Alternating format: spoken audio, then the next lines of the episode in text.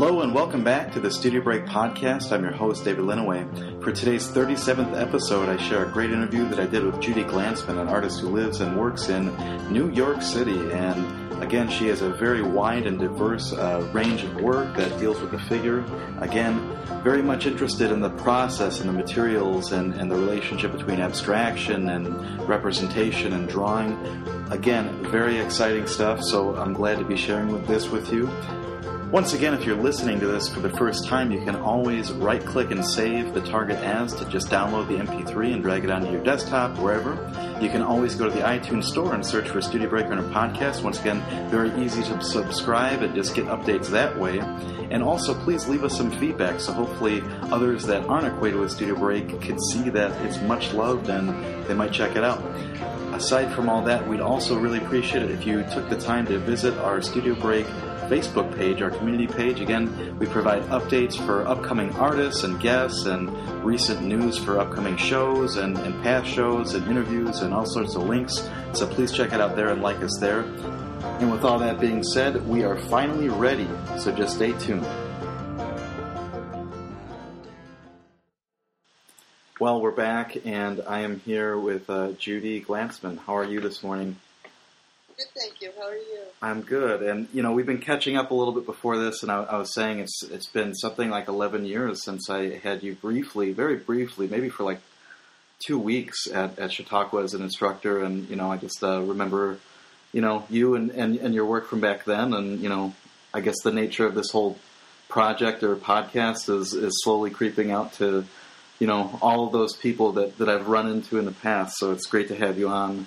Um, and uh, again, it'll be it'll be fun to kind of go over all of this, all of the different work that you've been doing for the last uh, how many how many years have you been uh, working as an artist? I guess. I finished school in '78. I think I um, felt like the first couple of years I was really getting my footing, but I was so. But if you count from '78, how many years is that? 88, 98, 108. So that's 30, yeah. 34 years. Wow, wow. Yeah, well, and, he's thirty. well, and you know, again, I I, I know that um, I I seem to talk to people that are mostly landlocked in the in the Midwest. But if you could just uh, talk a little bit about where you're from and and uh, a bit of your background, and I I don't know why I always, I always like to know what the uh, I guess the small version of people people are when they're when they were kids. I don't I don't know why I imagine you you know super into the arts at a very young age, but I guess you can kind of uh, shed some light on that. Well, I actually have an article. My family lived in Puerto Rico when I was four till I was eight. I have an article from the San Juan Star with a picture of me at six years old, and it's the painting glance. It's the family that paints together stays together. my mother's a painter. My sister's a painter. So when you ask like how long have I done it, that's another thing. Like I, it's hard to distinguish that time, but you know. Like, but I think um, I didn't really think I'd be an artist in high school, and now I have a 15 year old. So it's a funny idea to think about. You know how how the course of things could change. It wasn't until 11th grade that I really thought I wanted to be an artist. And, um, and then I went to RISD, and I had a very wonderful experience and very intense. And, and not just an artist, but a painter. Like, and, and then, but I lived in New York since I was 13. So coming back to New York City or being in New York City is a pretty natural thing for me. And I, my husband's from Chicago, you know, but I just, um, for whatever reason, I sort of, I feel very connected to the East Coast and to, to New York. Sure, sure. And it's a, um, I don't know exactly what the difference is, but I think that the quality of the space itself, like the idea that in New York, like it's very compact, and so it's sort of a walking town, and a lot of, you know, and then and now we have this house in the country, and I think being away from New York City is also a really valuable thing because even if I'm in my studio, I'm not talking to anybody. There is a you know, there's a pressure cooker feeling in New York, and when you go away from New York, you don't have that so much, and that's the good and the bad. sure, sure. Well, and so I mean, when you was the like I plenty of questions, but um, I guess the first thing, what was it like then, kind of being in an environment where everybody is involved in the arts? Because I think a lot of us are on the opposite side of that, you know, where you've got parents that are like don't, you know, you should become a lawyer or something. I did think I would be a lawyer in high school, which really makes my daughter laugh. I think of her because she's growing up in a household that, of two artists, and we both work at home, and so. You know, sometimes like she's told me she's sitting on the couch and a painting will fall on her. Like she's just like, could you put those? They're everywhere. You know, it's like we're living in that environment. And for me, when I when I read the Kooning biography, my mother came out of an abstract expressionist thing, and when I read the Kooning biography, I realized that a lot of things that I just assumed to be true came out of a particular orientation that I grew up in. So the idea that you even the relationship to imagery, like that it wouldn't be fixed before, that you would go through this process where you stand in front of this thing and as you work it, it evolves itself. All that kind of stuff is in my background so heavily that it would be hard to distinguish. And I and it was always very supportive. Um, my father, even though he wasn't an artist, he also made things. So I guess there was a definite the, the value system in making. Sure. I didn't have resistance. Right, right. And uh, and I mean, I guess in terms of early on, was the was the figure, you know, something that you particularly focused on at a younger age, or is that something that came later? I have this really beautiful. I love this little drawing, and it's it's a woman. And I wrote A plus plus on the top of it. No, I must have like six. um, yeah, I think, but you know, my work isn't is a weird hybrid because it's a figure, but it's definitely made from the imagination, and it's definitely operates on a lot of sure. abstract, you know, qualities too. And I think that, like, my mother is is really strange about the image. Like, if you go with her to a museum, even if it's a figurative painting, she will not at all acknowledge the figure. Mm-hmm. It's only the colors and the shapes. And, right. Um,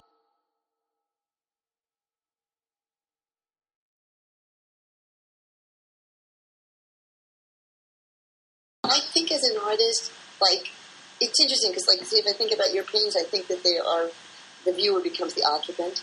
Mm-hmm. And in mine, in a way, I think it is more like a mirror image. Like, in other words, it's like the figures are sort of reflective of the me or viewer as the, you know, so I think, and I just, I do, I really like people. I like to connect to people. Somebody once wrote this thing about me that it's almost like I'm sitting in the subway and looking up and seeing all those people. Like, I am constant, I have a problem. Like, I will stare, you know, like, sure. I, I want to get into it. I love watching people. So I think that probably there were times, there were a couple of times when the work was non-objective, you know, and um, but I've always returned to the making of the figure. So I guess it's even from from small. They were both. I have a the article I told you was a contest when, when I was in preschool in Puerto Rico, and and mine were all abstract things, and uh, you know. But I think of those things like they were abstract. But the one painting, I won this little prize, and it was it looks like a little fan or something. Uh-huh. So I think of it as a head anyway. it's a big circle in a rectangle with the kind of division that doesn't have eyes and a nose, but it's a head-like. Sure. Well, and, and again, I mean, I'm, I'm, curious about it too because you know, um, there's so I mean, there's so many people that wind up going to art schools or, or studying art, and you know, I, I, think back to that space of whenever you're doing all of your kind of pre, you know the, those classes that you're going to wind up taking where you're you know drawing still life or um, you know doing sculpture. I'm, I'm sure that you had you know a nice variety of those things. And so I'm, I'm just kind of thinking: is is there like a particular moment that kind of I don't know. Is, there something that kind of gravitated you towards something versus something else? And I would imagine just being around a lot of painters, that would be something that's almost like I don't know, you know, just something that you can't almost escape if you're around. I don't know. And you know, if you grow up in a if you grow up in an Italian family, I'm sure you're going to wind up eating a lot of Italian food. I guess you know. Yeah, I think that's an interesting thing. I think part of the process of being older is how much you distinguish out what you presume to be true from your the environment you grew up in versus what things are true to you. Like I, you know, I, I have a one of the things I've thought a lot about is what's the difference between art and design, and um, what's the difference between you know whatever I would call painting that I'm interested in versus designing the rectangle. And that's why I think for me with the relationship to formal issues, like the idea for me is that, that somehow these formal issues are in our world tools to some, like I said before, some place that we don't know about, versus in a, you know, but you can, and I guess it's the platitude of like asking the question versus answer, you know, providing the answers versus providing the place for the questions to be there. And so for me, um, my mother was a designer, and in her relationship, and she's a painter too. I mean, she was a designer as a business. You know, she made money that way. But for me, a long a, a separation, I think, between my background and where I am is how to distinguish a different kind of meaning, and it might even involve narrative. Like one of the things I realized more recently in trying to talk about war is I never let myself tell a story in a painting, but telling a story is so much a part of painting. It's like a, I never, like I think we have a lot of presumptions that we just, when you say you grow up in an environment, um, Right. there's really great things from that, but then there's a lot of stuff that you have to shed Right. or reflect on, not just presume to be true. You know, and so I think for me, um, there's a lot of distinctions that I'd make in how I approach things. Almost, I guess what I was saying is that I had certain examples that I also had to learn not to. I had to Sure. learn that they were true for me. You know, Sure. that some of them were true and, and really valuable. Well, and and I, again, I don't I, wa- I don't want to necessarily spend a ton of time talking about you know the the way you know like super you know chronological like year by year, but um, what what would be you know the kind of work that you would say be making when you exited you know school and, and graduated when you graduated from RISD? I I knew for some reason that I would need about five years after graduation to really be sort of a student of my own work. And so the first work was really labored, in fact, probably not so different from this now, really labored oil paintings, but figurative. And then the East Village, what shifted there that made the work more free and more my own was really the materials. Like I used plexiglass and enamel paint, and it made me, allowed me to go very quickly. Like I, what I realize in myself is that I either make a it either is really good at the beginning, or it takes me like a really long time to come back to that place. And, and it's, re- you know, so that in one work I could go through a lot of stuff until I kind of come back to the same spontaneity or clarity that I had in some work in the beginning of it. Um, so the first, so the first pieces that I think were the most, not just the most successful, but people responded to, and that's a kind of were the East Village things. And so they were still figures, um, but they were, and, and also because I was 26, 25, 26 years old, I was in, they were much more, they were not singular figures. They were usually crowds of figures, which is actually sort of, I went through that again. You know, it, that's another thing about being older that's nice. It's like you see yourself, you see yourself revisiting things that were really yours that come back, and that. So the East Village stuff that um, it was really German expressionist. In fact, I sent you one image Right. That's from the East Village shop. and that painting that I sent you it started as an oil painting, and then I got this enamel house paint and painted over it. So there's a kind of a um, you know, I have a lot of energy, and I think that energy, when I can, like over time in a painting, you kind of kill that energy, and then when you find that energy again, like that's what's there in the beginning of it. it, is just the pure energy of it, Mhm. and almost without a free energy. So for me, the East Village ones were, were very raw that way, and then and then I went through kind of different transitional points where I would become, where I would leave the figure out, but I realized that it, in my opinion, in retrospect, those were really not so much good paintings, but transitional work where I was sort of throwing everything out, going back to just basically only the materials or only the color, only those kind of building block things, and then finding a new place for the figure to enter in. And when you asked me about those, which is the most recent and the, like the one that you know the um, it's the elegy ones. I started to think of those recently as because I had some of them I thought were finished, and then I kept working on. That they, without the figure, were almost like a stage, and then I put the figure back in. Like, like the, all the things that I was building that I thought of as more emblematic or abstract or not pictorial at all were really just kind of like little stages for my figure to return to. So I've been putting those back, the figure back into those. I don't know if that makes sense to you. No, I think that I think that makes sense. Well, and and again, it's just um, trying to trying to keep in in uh, in mind all all these, and, and again, there's just so much different ki- so many different kinds of work that you can make over a period of time. And I say that just because when I look at my own, you know, you've got this set of paintings, and you know that might last two years, but then you are also doing this other set of, you know what I mean? You're doing these drawings at the same time, and, and all these other things, and so I'm just, Or the, or the sculptures, oh, sure, sure. where, Well, where there's nothing but the figure. sure. Well, and so I mean, you know, being being in that environment, especially, I guess when you're when you're kind of getting, you know, into more into more what you're interested in, you know, finding your own voice and, and kind of really focusing on that. Um, what was the what was the environment like too? In terms of, I mean, I would imagine that you had a lot of um, friends that were also working. Um, when I was a when you're in East Village, we were all. It was a community of, you know, there was the whole. Um, I don't know if you remember my slide talk, but I did this thing called a show called Glantzman Cuts Up with Friends, and I did like sixty cutouts of all of the people, and they. Um, the thing was, there was a, the environment hmm was. I think art is a very solitary process, and so the environment really was pre-AIDS, pre-Reagan. It was super party. It was like a community, but the community was more of the kind of it, it, I, the part about the.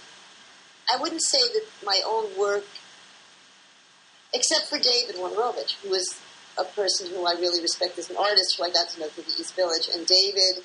But David's not a painter like me at all. He's very different. Plus, he's like a, a writer and a musician. You know, he was a different kind of artist. hmm Um, and I think we fed off each other in certain ways. There were other people, but mostly I think of that time as being like a, um, you know, really fun scene, hmm but not really. Um, the quality. It, it wasn't like we were sitting around talking about art a lot. I mean, we were talking Right. about a lot of stuff, but it wasn't really like. I, I think that probably if you're in graduate school, seeing that kind of, you know, I've taught graduate school now, and I see that there's that kind of community, and you all are, in a sense, have a community together. And that wasn't exactly what the East Village was. Right. The East Village was just a really lucky phenomena where, um, but in a way, I think that it needed to not have that continue to really sort of develop the depth that you need to do when you're when you're by yourself. You know, I think that making art, to me anyway, being a painter is a very isolated.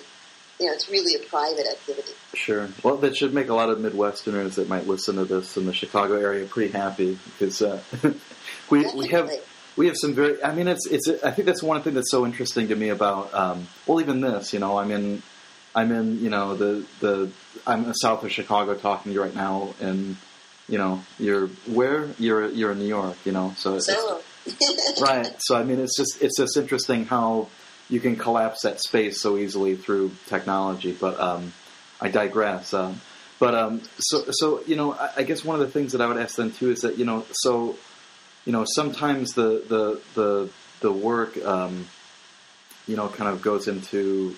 I guess it seems like stages where where it's uh, predominantly more like one figure versus a lot of um, uh, you know, say heads or uh, you know, hands or other things that are, I think, I don't know, kind of packed with very specific, I think, detail. At least it seems like that, specifically with trying to capture something like a hand or, um, you know, facial features or something. There's all these very specific things, but um, I guess has your work always shifted between tho- those things, or I don't know. I, I you know when when you bring up the idea of that cyclical aspect of work, I mean, is it something where you're not necessarily kind of like you're saying conscious of like I have to make paintings that are you know fields of figures as opposed to like I, I don't know. I, I'm just trying to figure out how that process works too. And again, I think it's a really intense pendulum swing. Like if I were to show you the, I did um, one painting 90 by 80, and it was just made of unbelievable amount of clusters of teeny heads. It was packed, jammed. It was just solid, and and in those, what I found after a while was that after I'd worked on it a really long time, then I could get them to be really individuated. Like they were really just about the kind of a multitude, and right before that, I made the singular figures. I mean, it wasn't as though they were. It's not a. It really is a kind of a super pendulum swing between one thing and another. Um, even now, I'm making the really small and the really big, and I think that idea of the singular and the multitude is something that I must. If I think about the work in that context, it's always going on, somewhere swinging between those two. Um, it's not something that I honestly. It, it's um, it isn't really a strategic thing. It's just a kind of impulse. Like I guess that you kind of. It- It's almost like two sides of the coin. You know, you want to see something, then you understand. If you really want to understand it, you might have to go to the way opposite. You know, one is black and one is white. If they're really gray, it's not so clear what the difference is. Like you kind of push it sure, um, to those edges. But I guess, like you know, in a general way, you want, you hope that your work has a, a particularity and universal yeah, quality. And so that's sort of a way of thinking of it too. And I'm doing this panel on motherhood and being an artist, and I was thinking that in a way, when my daughter was born, my understanding of my individual, you know, like you said about jumping off the building, like I think in a weird way we all want to be a part of this entity. We are of the human experience and we share that. And there's a kind of isolation and then there's a sense of your place. It, it, it, it's not even a place in it. You're consequential place in it. You know what I mean? Your grain of sand in it. Like somehow Right. that there's a kind of a freedom that this is it. We come and we go, but basically the whole thing is moving, and we are just a very little particle that is. And I think again, like in a yin yang kind of way, those two things of our own. You know how as an artist, it's very hard to distinguish between total narcissism and.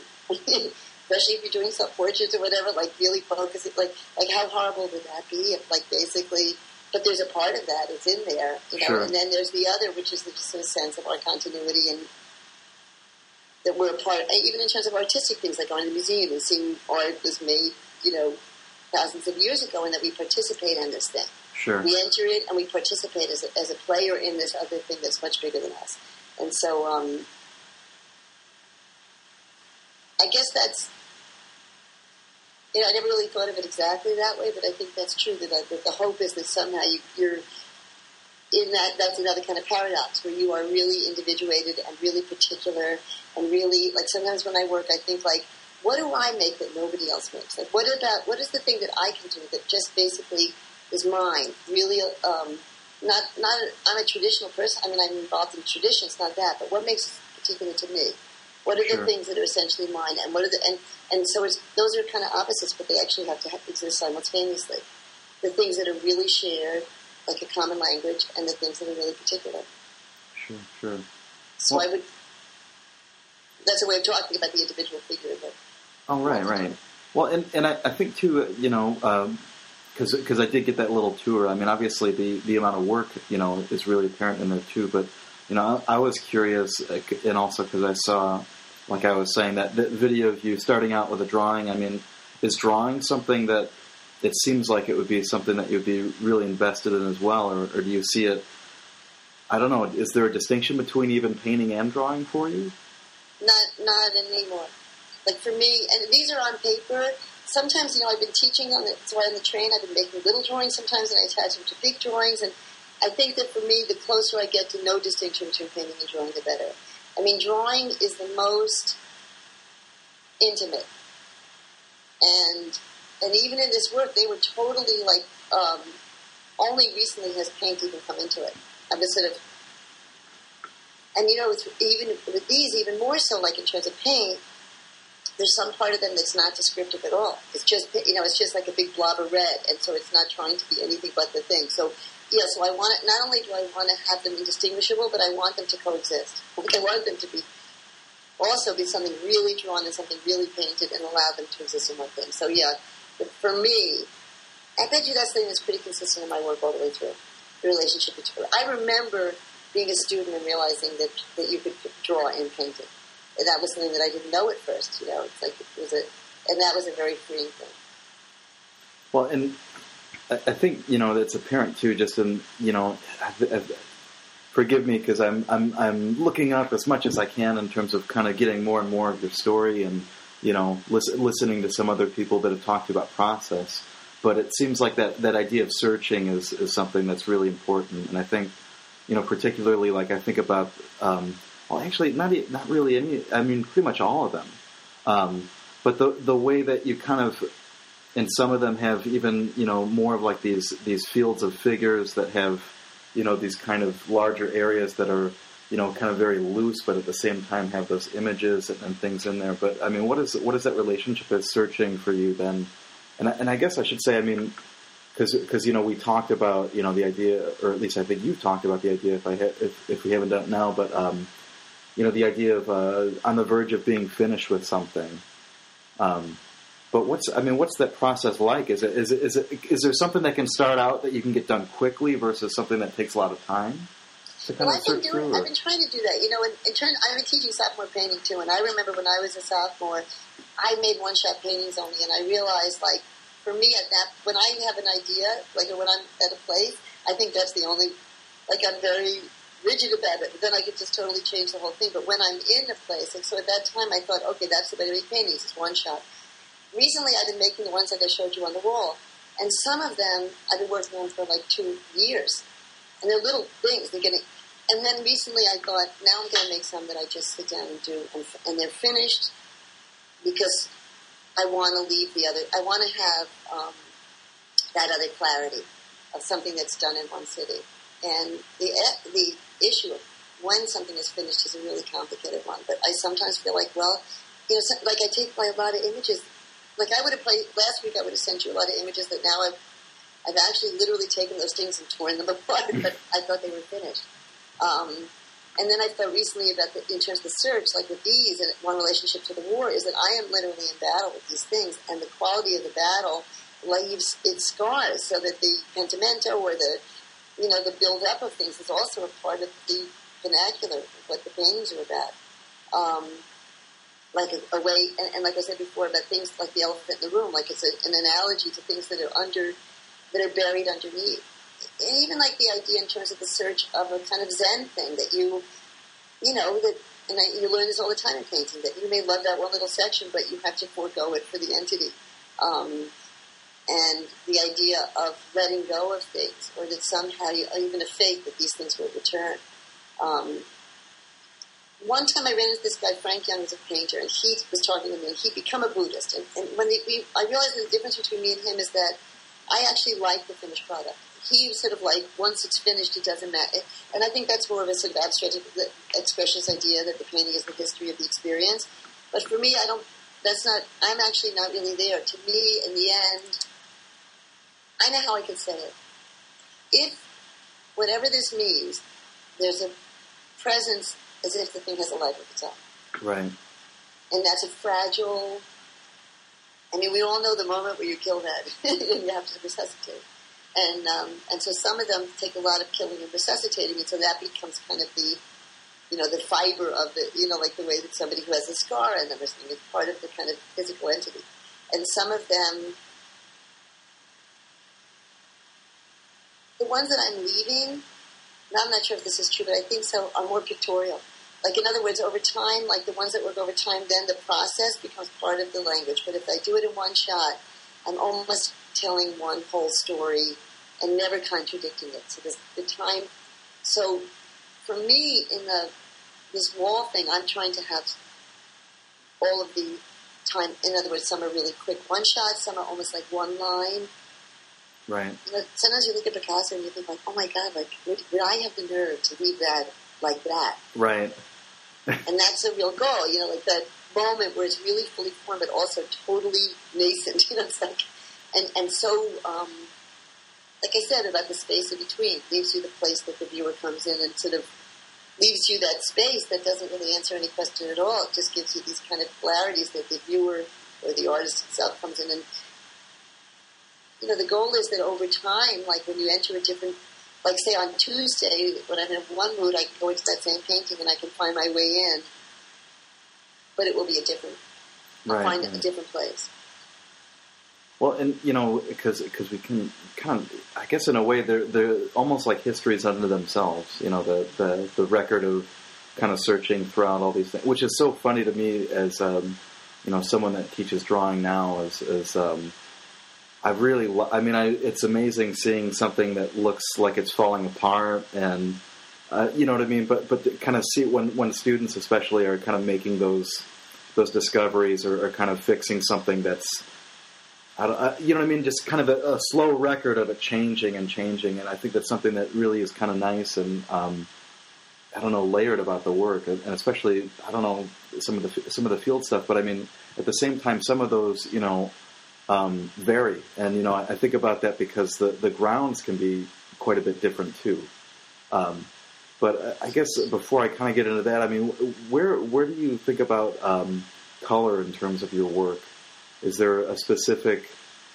I don't I don't know. It's it seems like a, a weird thing because it's it's um, it sounds so cliche to ask people like what their favorite color is.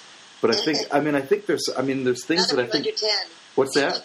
if you're under 10 years old, it's a very good question. You know what I mean? Those kids always have a favorite color. Oh, sure. Well, sure, but I mean, I think there's those things that we kind of keep drawing, get drawing back to. You know, like it, it seems like um, like yellows for some reason are something that that might be something that pops off to me because even if I'm looking at this painting now that you know, is on a, a you know a dark field or a black field, or you know, that might be like a nice mixed black. But you know what I mean? There's still those yellow parts that seem so apparent that can kind of move throughout the work. But is there any particular, I guess, thing that you're kind of building on, or is it about that language that you've been creating and kind of continuing it into different bodies of work, or? When I came back to the house and I started on the things that were primarily drawing, there was no color. The war series started by my going and seeing Guernica, so I really actually thought I don't even know how I would begin to approach how I would have it, but I did take black, white, and a kind of sepia. You know, there was walnut ink, and, they, and so I really changed. The color was really almost nothing descriptive in it. And then, um, you know, when you mentioned the yellow, I've often realized that that yeah, like I I don't know if it was unconscious, but I became aware that I was using the yellow as a like sometimes I would use it at the end of a painting. Like it was almost like the little artery. Like it was the thing that would thread you along to different things. So I do think of that kind of acid yellow as having a particular role in not just in one painting, but kind of generally. That like that's the kind of thing I do at the very end. Is a kind of like a it's like it's the piccolo. Like it's that mm-hmm. little, it's a certain kind of, it has a role in the orchestra. It has the playing the same melody, but it's playing it in a different and it, and so that sort of I realized was consistent. And certainly, you know, like I like in these ones, color was kind of fun for me because like I I have an Israeli student and she said to me, "Oh, you know that color green. I know what that color means. It's the army." And I always think of that. And I didn't really. And then I sort of could stand that color in for the you know for army fatigues. You know, and like the blue was for the navy. And like, um, I think if I were to say there was a weakness in my work, I think the color is probably not. Um, the other thing about the color just is the um, there's a kind of hot color sometimes that I you know like a high key kind of color, mm-hmm. and that I relate to being a kid in Puerto Rico. Like I think that that kind of I remember the you know the the, the um the housing big low cost housing things were hot pink and hot like I think that there's a hot so that's like sort of one group of things that comes into that. Um, recently in these paintings, like I told you, I've been really thinking of color as being unhinged from anything descriptive. So even though there's the green that's the army suit, there's also like a kind of a like I found in the store. Now they don't sell it like a color that was called flesh, and I just thought, well, that is so you know um, particular. It, it, you're talking about it in a general way, but it's a very specific, it's a very small demographic that actually has that kind of color. And so I started to think of kind of color like that. Um, so I guess in my brain, I have like a various I don't know what you would say it, various ways of thinking of color unhinged from design. Like I said to you before, I think that the that if you put the color together because you feel like those colors like um, well, actually, I'll go back to something else you said about the search. It's not just a search; it's a kind of a search. My work is always kind of brutal. It's not just like a general search. There's a tenor to the whole thing, no matter what I do. And so sometimes, so I think like no matter what. So in the in the kind of colors, I think that also there's a brutality to some of the colors. You know, there's um. Only recently am I using red, and I try to. I just really didn't want to have red come in as like the blood. but sure. but I but now so I think like over like in the in this group of work, and maybe this is true in general. Like even in the white paintings, like I remove the color, then I simplify it so that there's like a very simple set of, rule, of rules for those particular kind of colors having a role and then it gets more and more complicated. You know, then I add more and more elements, and then I guess at the end is the um, the full range of color, and that is descriptive. You know, has emblematic, like a, an association with the with the yeah, the green, and um, like the, like the, like has a role. Like an orchestra has different like the different you know musical instruments in the orchestra. So that would be the full range when I get to the full range. But definitely here, I removed all color, or what I perceive to be color. Like the funny thing is that when you use that walnut ink, it makes you think of Rembrandt. You know, it's like sure. colors have qualities that have associations for us. Like I said, I came out. I, I thought about Guernica, and I thought about those blacks and whites and how that refers to in his thing, the light of the bulb, uh, things being luminous. When I said to you before, I think like color is my what is it's not really color; it's space you know, you went to Chautauqua. That was like the thing that they talked about all the time. And I think for me, I'm much more graphic and much more flat. And it's over time that I've even begun, like I work from observation and try to understand, like, um, how three-dimensional space is being created on two-dimensional planes. So part of that is color, or the quality of light as being described by color. And I think that's my weakest. Uh, that's not my natural. Um, you know, some people come to there's that's their access here. Well, and obviously, I mean, I still, I mean, obviously, I think that I think everything kind of winds up, you know, coming together. You know what I mean? But but at the same time, I think it makes sense in terms of that. Um, I don't know. I think especially in some of them, just the way that it seems more like the act, that the act of the discovery and you know drawing these things out and repainting them or, or adjusting them, and those things might weigh out a bit more than you know necessarily like, oh this is a particular green, you know that kind of thing. Um, but um, one, one of the things that, that I think is interesting too is that you know you've you've talked a little bit about the um, I don't know how in terms of then if you have if you have like an image where there's a number of different components that are all kind of like adding up. I mean, how do you how do you keep a balance in terms of like what you're focusing on then? Because I think you talked a little bit about wanting to have um, I don't know these areas that people could really kind of focus in on. Um, and it it sounds like you're working that way where you're really focusing in on something and then kind of keeping it all together at the same time. But um, what, what's that? What's that like? The, trying to keep that all settled, or I think in the end, you know, the the uh, phrase, "I would have made it shorter, but I didn't have the time." Mm-hmm. Like in other words, at the end, even of these, they have to be way brought down to sim- they have to be simplified. It's, it's, almost like a you know like pile it up, but then it, it, and so there is that you go back like why it takes so long, I guess, is that balance back and forth between accumulating and then you know, making it into, making it simple, or it's not right to say simple. It's like you have all these components, but to find the exact right set of relationships between all of them, with all those balls in the air, is very hard.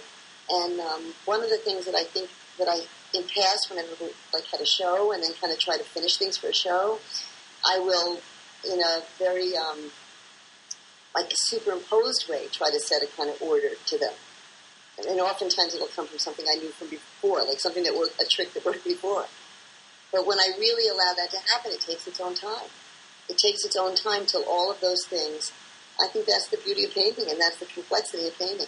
It doesn't matter if there are many elements or, or, or one a singular figure or many figures, but the quality of the set of relationships between all the components, which might be surface, color, line, meaning, subject, all those things, is a very fragile place where they all really, you know, I think of it, the analogy is biology, that we have all of these sets of properties that are going on at once, but they are all in a singular set of relationships. You know what I mean? Your, your, your ear itches and your brain tells you to scratch. You know, it's all connected in, in one kind of super thin thread of one set of relationships.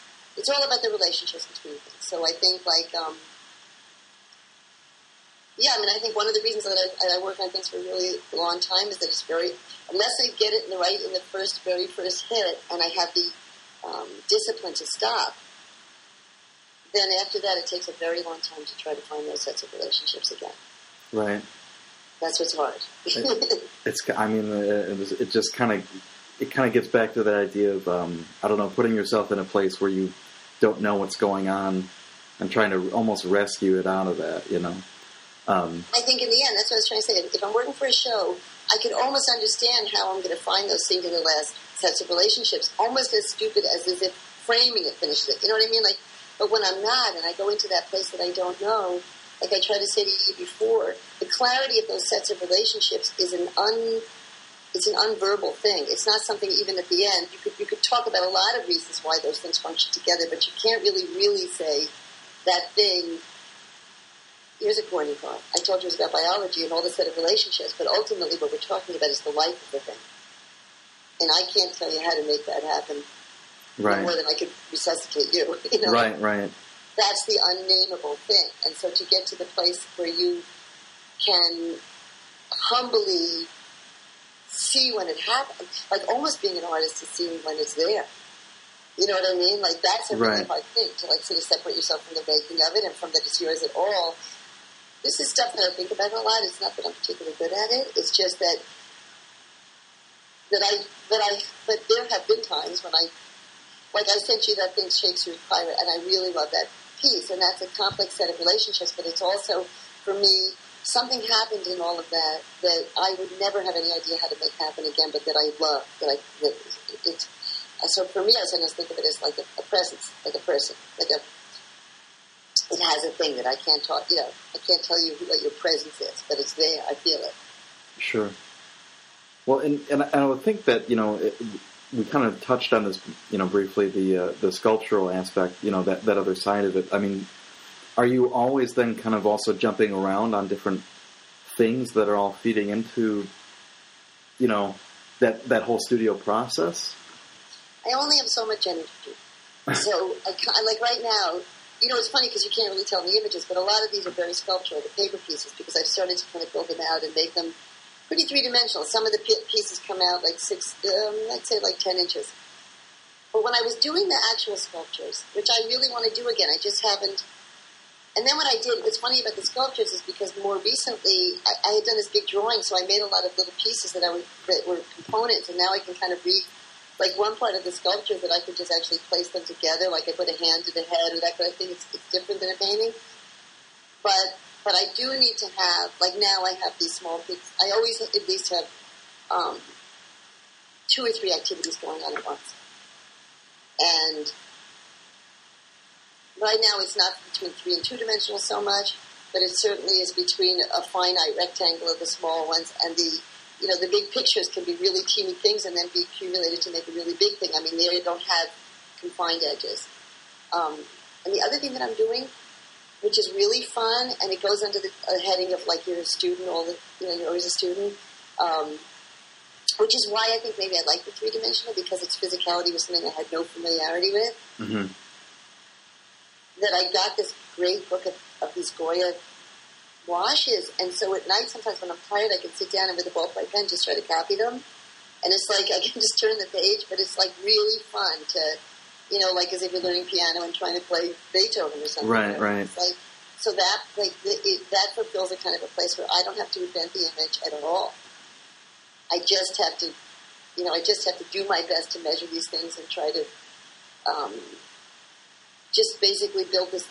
Like I guess for me, when I work, even in the three dimensional sculptures, it's sort of working from the inside out in a way because I don't know what the final image is going to be when I'm starting.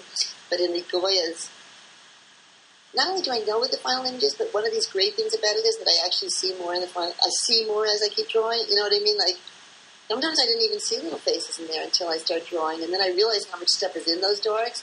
But sort of that's my third, right at this moment, my third of, of my processors. The super large ones, the really little ones, and then this other thing of just sitting and, you know, um, using a really quiet part of my brain that's like I can use when I'm really tired. Right. Well, and, and and so just to get uh, maybe a little bit specific to the ones that, that we had kind of looked at a little bit earlier. Um, so it seems like you've got a number of these smaller panels that'll be kind of combined then, and then also works that are, I guess, collaged together. Like, well, and, and it's funny that you're saying that too. When I was asking about that idea of sculpture and that, you know, you've got this piece behind you that you can really see all the the paper and everything kind of collaged and kind of stacking out, but. Um, could you talk a little bit about those two? Are they, are they kind of separate entities, or are they meant to be shown together, or are they the oh, same thing? Together. Okay. And in fact, when I was thinking about, see, I was make, I always have made little paintings, and it was my husband who he does. Sometimes he does, you know, um, cartoon work, and he said to me, if you take these different panels and put them together, even though they're like more, they're, they're rectangular and they have a more of a, a concise story inside of them, you can kind of see them it was really because I wasn't being able to see them. I couldn't I couldn't see them myself. So if I started putting them together, and they were really like shifts in space that went from one to, one little rectangle to the other, so that it was like I was, you know, I'm always trying to kind of shift the thing so that, like, it's funny because I don't know if you can see here, but there's this is this is just me kind of reconnecting. Like I put them together and take them apart, so that thing hasn't. I'm waiting, like thinking, like, hmm, am I going to connect that or not? And talking like talking tangentially, whatever it is, but I, I've been t- connecting them with paint so that when you put them together, there's like a seam of fat paint that squeezes out of between them. So that's the adhesion. But in the small panels, I would like to, I mean, I would only, I would like to show them on one wall clustered the way they are in my house. But I also have shown them as two or three panels. And I mm-hmm. kind of like the idea that even they are singular painting. In other words, I'm going to show them that way, but they could be singular paintings too. I mean, they are singular paintings. I paint them. Sometimes I put them together and paint them together, but most times I put them, you know, I paint them separately. So there's, there for me, you know, and like I said, I have no real sense of what war would look like to me. So these are two different ways. So those two structures allow, those two structures have their own characteristics, right? A little small rectangle versus a, you know, changeable form. And, and through that context, I can kind of understand something about depictions of war that I'm, it helps me to, um, their specific properties allow me to become to, to make things that I might not. You know, I push against those specific properties, and then I try to look at the end and see, like, okay, is this you know, does this feel like what I'm trying to say? Sure. Well, and so in this, in, so in this, because um, you've brought up that that theme, um, is are you working specifically from in you know specific images, or are you again kind of mostly working from I guess what you've learned just from you know, drawing the figure for so long and, and working from the figure? I have bones. I know I have. I'm using both observational drawing. Mm-hmm. Um, I've drawn bones, flowers, teeth. I have these molds of teeth.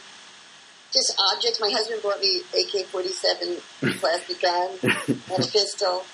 So I'm trying to. So like then I work from, from life, and then I'm also working from totally.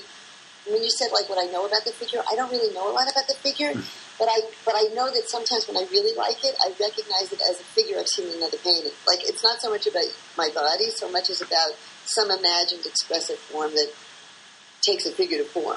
You know, like it, it, like the way the hands can be. It's more like a. Um, when I really, really like it, it reminds me of art I've seen more than people I've seen. And then, but I'm also absorbing. You know, I'm always looking at faces, and I'm, I'm taking it, and then I am one. So that's information. And then the third piece is these pentimento, the stuff of the process. And one of the things about these drawings, like I can really love them and care for them a lot, but I know that once I put them in this context, by the end of the thing, you might not even see them. So there's a lot of really, and I think that's even sort of psychologically part of the process. Like in other words, that you're willing to review this stuff with, with value that is not going to even be readily visible underneath in there. Sure. Well, so I'm looking for some kind of a thing that can happen. I'm taking, you know, I love. I didn't work from life for a long time, but I love working from life because it's a little bit like working from those Goyas. Like if I just measure, measure, measure, I can kind of get to something that actually, surprisingly, over time, looks like a gun. and then I can use it. I can just stick that in, and, and if I don't want that, I can just tear it in half, and suddenly it becomes some other kind of element.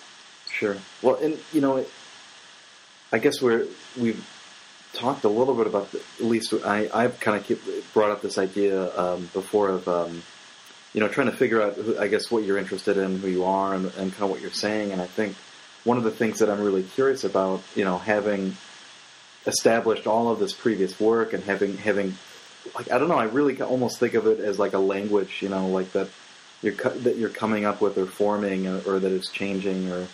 I, you know what I mean? I don't know, like little little changes of like, oh, we're gonna accent things slightly differently, so we're going to change the spelling of something. And in a way, I, I think about that relating to painting. But um, is that something that when you so when you go into the series that you're that you're I guess particularly conscious of? Because again, I think you know one of the things that we were discussing as younger artists, I think might have a tendency to want to really load up whatever the content of, of their work is. And so, I mean, is there a specific um, a specific way that you want people to receive these things, or is it merely just an extension of that that practice that you've been that you've been working through and and, and kind of building up? Because I, I think in a different way, you know, you've you've probably got like a obviously a, a, a number of people that like to see your work anyways, you know, that are going to come out to see your work specifically.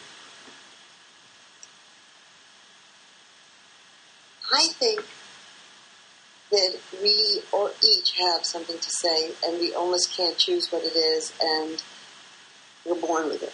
It's the it's the it's the DNA. Here's my teaching analogy. Want to hear it? so here's so I say like you, you imagine yourself. Imagine I'm now talking to David. I knew David ten years ago. I'm now David's mother. The context, the relationship is the context, and that would be big, small, bright colored pencil. You know what I mean? All the different kind of material, formal materiality of it. But within that context, so but you, but you, David, are a set of DNA. And like jumping off of that building, you were the same DNA, but jumping off of that building with your DNA created an experience that is specific. And and um, and so to me, as an artist, there is a kind of an acceptance, and maybe this is an older thing too, and maybe there's an acceptance that this is what you have to say. And for me, the thing that I continually have is a kind of a darkness, a kind of a raw pick of the scab, um, look away quality, and that's very consistent in the work. And I think, um, and even contrary to my, like almost the opposite of my persona. First, you know, like if I meet you in a restaurant, that's not the person. It's almost the other side, the dark side, and uh, and I can push against that. Like I've done paintings where I try to make make them as beautiful as I possibly could. And so in my in my you know pocket of things, the experience of trying to make them beautiful hits against my DNA in a particular kind of way. Um, but I remember a teacher saying to me, "Don't try to do everything in one painting." And I think that what you were saying, or even like for me when I was younger, um, I was much more self-conscious of who I wanted to be as an artist and what kind of work that I wanted to make. And that's something that is a real, I think, benefit over time that you let that go. You know, I was just, I have to show you one thing. Just don't. See, what I've been doing, I never worked from the figure from life, but I've been starting to work from these little things that I built before. So when I want to have a head that I want to look from, I take my little sculptures and I've been drawing from my sculptures. So it's like, I think that one of the ways that you could you know, like the idea that you're going in a tunnel, and the deeper into that tunnel you could be, go, the better it is. Mm-hmm. And so to me, it's almost like um, the more generating the image, the more you are generating your own imagery, and then that you said about vocabulary, and then that vocabulary gets reconfigured to generate more imagery, and that kind of way of sort of is a. Um, I think that's probably something that you can't do younger. Right. You have to have the. You have to sort of have built the tunnel, you know, or even it's almost like I like I said, it's it's set from the beginning, but seeing it over and over in different contexts is how you get to know it. That's what I guess my analogy of like different experiences is how you. It's almost the difference, the, the particular difference of things reflect, you know, related to your DNA is how you get to understand the, the particulars of yourself. If that makes sense. In other words, like we each, you know, I've even found that we're not aware of, you know, as in you, you can't smell your own smell. Like we're not aware even of our own particularness because we're just so in it. Sure. So we have these outside objective things that we make, and then we reflect on them, and then somehow it's almost like getting to know yourself. Right. So I was ta- I wanted to talk about then this idea then of the of the of the Shakespeare's pirate piece. You know what I mean? In comparison to maybe one of the other the other pieces where you've got all of the you know what I mean. The color, for example, is entirely different. One has that overall color field quality in some ways, and, and something like this this Shakespeare painting um, I don't know. It seems it seems dark. I mean, or at least you know what I mean. Like the way that it kind of searches through that is. That, I mean, is that something that then kind of re- reflects, I guess, the where you're at for a particular period of time in your life? I don't or, think so. No, I'm not sure. Well, you know what? When I sent, I sent these things out, a, a couple of images out, and people said like, "Well, you know, we're what's going on?" Like, if I'm actually making things of people with the gun to their head, like right. Um, I have had very conscious.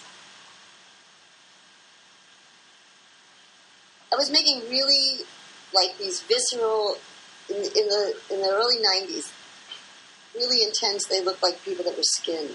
And then I went to the Mutter Museum in Philadelphia where they have like forensic things. And after that, I felt like I don't want to make these anymore. I feel like I don't want to go there every day. Right, right. And so I'll go back and forth in terms of what I want from the work, and I definitely wanted to find. I felt like to in in my whatever my language is, I wanted to know what beauty is, and I guess like the the real answer, I realized when it, the real answer is that you want all those things to be in one painting. Mean, right. you, but there are different balances, I guess. You know, well, and I, I think about even, and I could be wrong here, but I mean, even in the way that you think about the relationship of, of something like good and bad as an idea, I mean, having those extremes in something also probably you know really give you that impact. You know, where you have something to compare it to. And then, of course, it's all subjective, right? Because what your idea of good and bad is. Oh, sure. and my idea of ugly and beautiful also. But I think when I think about the beauty of things, I think on my drawing, I really love, I can get into the, like I think sometimes maybe in the paint, I'm brutaler, I have a brutal thing, and in the drawing, I can make things that are really elegant sometimes. You know, I can enjoy that. Um,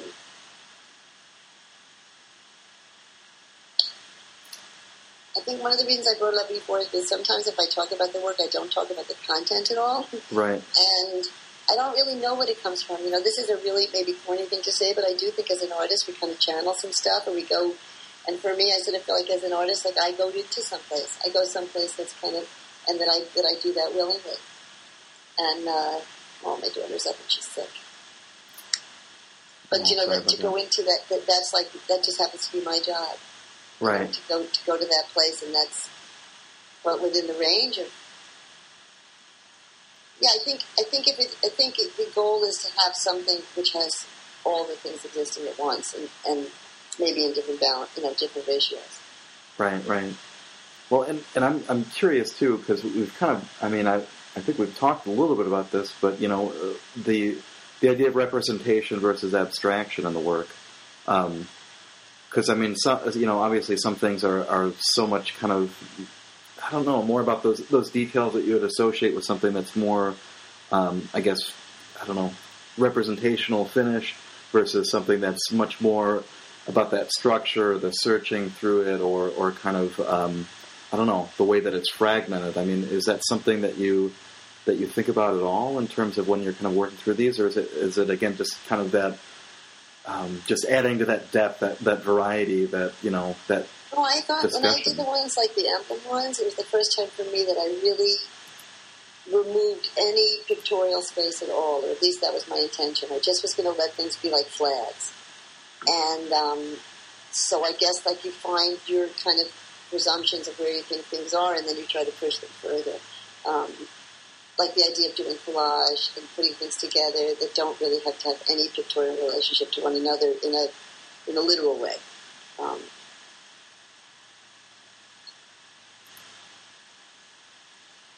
I think for me, what I really like, like even what I like in the, like I love the turn of the last century. I love the, I love Picasso. I love, I love that place where they actually are literally entering the moment where things are um, both representational and abstract.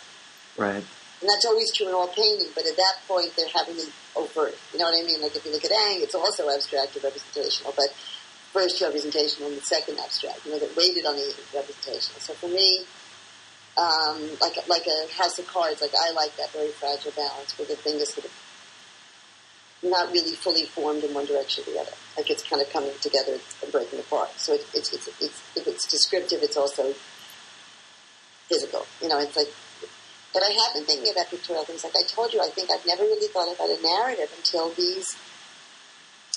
I guess I never really needed a narrative. I didn't really realize that I presumed that I wasn't interested in a narrative, or I really am. So I've been like in some of the smaller ones, like I've taken the idea of like a, you know, the motif of like somebody over a coffin, and I've done that thing over and over and over. And I'm trying to tell a little story, and Right. um, in those, if you don't make it clear what those images are, you can't.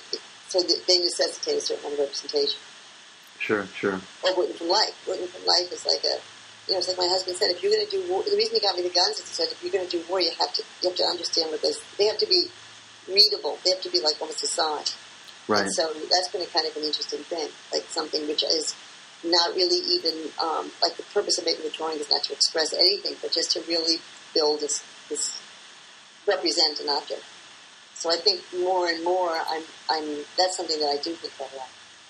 Well, and, and I think one of the things that, and again, it's hard to it's hard to want to. I, I want to I want to kind of slowly bring this to a close here because I know that you know you've got other things going on, but it's just so hard because because you know we've talked about this a couple of times. The tangents just always you know keep coming and keep coming. But um, you know, I was I was curious then too. Um, does it then does it really range in terms of the kind of reactions that you wind up getting from from people that that do see the work? In terms of then you know like you were saying um, like people asking you about where you are you okay or I don't uh, um, you know with that with that last piece. I mean, um, are there times then where where you want it to feel like it's I don't know like you're kind of piecing it together, and then times where where the viewer wouldn't be. I don't I don't know because I'm thinking You about the mean, I want relationship of their their response? yeah, yeah. Well, and I'm thinking about this too in the context of obviously these are going to be, I would imagine, in the same room, and you know, some of them might be very specific and some less specific. But You know what I was thinking about the big pieces? I was thinking that I, I don't know if I'll do this, but I was thinking of showing them without any distinction between them. In other words, just like like the F, you know, like the Rosenquist F one eleven, like basically take the wall, the whole gallery, and just paper the thing all the way around. And so they're they're uh, discrete objects, but they're also one large continuum. But in terms of dictating the viewer, um, I would, I'm on the end of not really caring that much. right, I mean, I think like, especially teaching or where, the way the teaching has gone, you know, like the kind of art education that the idea that somehow your, is your intent being communicated. hmm My sort of feeling is like, if it's being communicated, it's despite me. Like, it's, if, if I say it really well enough, it has really nothing to do with me anymore. It's taken its own course. right, right. So I don't feel like I'm the, um, yeah, I'm more of a facilitator. I'm not the orchestrator. Sure. Well, and and so like as I was saying, I do have just a couple of things before we kind of wrap up. Um, and you know, one of them being really easy. And I say that you know, tongue in cheek here, but um, and, and I don't know, maybe you've already answered this anyways. Um, but um, you know, what I guess what would what advice would you have for someone trying to figure those things out? I have my daughter's sick and she's going crazy you hear her? Yeah, I'm sorry about that. Oh, I should get advice to. I would say um, live as cheaply as you can, and and live your life the way you want to live your life, which is harder to do than to say. You know, I worry as much as anybody, but I think to um, to because I think that to be an artist, all the things you're asking are really pleasurable. Like Mhm. it's a very, it's a, it's a really pleasurable thing to be able to sit down and go into your own planet. And so, I don't mean to, you know, I think like, and that's what's great when you see it in somebody else, when you see that kind of, you know, full on, 100% in, against all empirical evidence, you know, anything around you that tells you that there's a good reason to do it at all. But it's just self, it's, it, you like it. Sure. So I think like to keep to create is kind of a life situation where you where you have a lot of time to work means you have to live with a little like not as much money and kind of pare down the rest of the stuff so that you have a lot of room for t- and time to make work. And um and if you really find it pleasurable, you know it's it's a funny thing. It's not easy to rake older, but it's also really cool. Like I think some of the things really are about aging in the work, like even the physicality of them. So it, it's um and and I think unless you become like really dumbed out, you do get better as artists over time. Like it's, I really do. I mean, I think that it's it, it becomes richer and richer. Right. So I guess like as long as you kind of make kind of really keep the others, you know, your value system, so that your the rest of your life doesn't really get in the way, which basically means, like you said before, you get out of graduate school, you think you're going to make money from your artwork, and I've gone both ways. I've made money and not made money, but sometimes making money can be a limit too. Sure. So if you want to have you know what I think is a, the funny word about art is it's freedom. And if we can provide the kind of freedom that we need to really do what we need to do, that's a real commodity that is hard won and very valuable. You know, and painful. It's not that it's easy. It's, it's hard. To, it's hard. But so I guess my best advice is work as little as you can on other jobs and live your life in a way that you have a very low overhead. Gosh. so being in the middle of the country is a good thing. You know? That makes me feel good. um, but uh, so the, the last thing that I was just going to ask is, so what you're, you've obviously got all these things going. Um, when when are we uh, looking for for? I don't know. Is do you have something lined up in terms of a, a big solo show? I actually am going to do a big show in Normal, Illinois. Oh, really? Yeah, Excellent. I'm going to do it in January, and it's going to be. I'm going to do a big drawing on the wall and, and lots of like lots and lots of drawings and, and, and some small paintings. And then I'm I'm having a show this year at Betty's. I just don't know when. Okay. next, you know, this following year. Betty Cunningham with one N. C U N I N G. I, I really appreciate you taking the time, and it's Thank been great catching up and, and hearing about all of this. So, All right, we'll stay in touch. thanks again to Judy for joining us today. If you're interested in her work, you can check it out at bettycunninghamgallery.com. And of course, aside from this episode, there are plenty others, over 37 at studiobreak.com. Just check it out. Once again, each of the episodes have a slideshow and some audio that you can listen to, roughly an hour of uncut talk about someone's studio practice, evolution concerns. So please check it out there. Intro and outro music, because I like the song so much today, is Ollie North's Lindenfields. And once again, you can find that by visiting freemusicarchive.org, where they have thousands of free songs that you can download and put on your portable device, so please check that out. And of course, we'd love it if you check this out on the internet. You can go to studiobreak.com to subscribe to our blog. Once again, you can go to the Facebook page to get updates about news and other images and, and promotional kind of things. And lastly, you can always subscribe in iTunes. Of course, if you've happened to be patiently waiting through all this and you still want to know more about me and what I do, you can check out my work, davidlinneweh.com, and see some of the paintings that I have going. Um, again, I do have an exhibition that's up through the end of the month at the Peoria Art Guild called Scavenged Landscapes, about 27 paintings on exhibition. All very exciting and coming down soon, so check that out. And once again, our recent friend, uh, Justin Quinn, who joined Studio Break in the last couple of weeks, has an opening reception for Deeper Wonders Than the Waves. It opens at Minneapolis Institute of Arts Thursday, July 19th, 2012 at 7 p.m. So go check that out. That's all we have for today, so we'll talk to you real soon. Take care, everybody.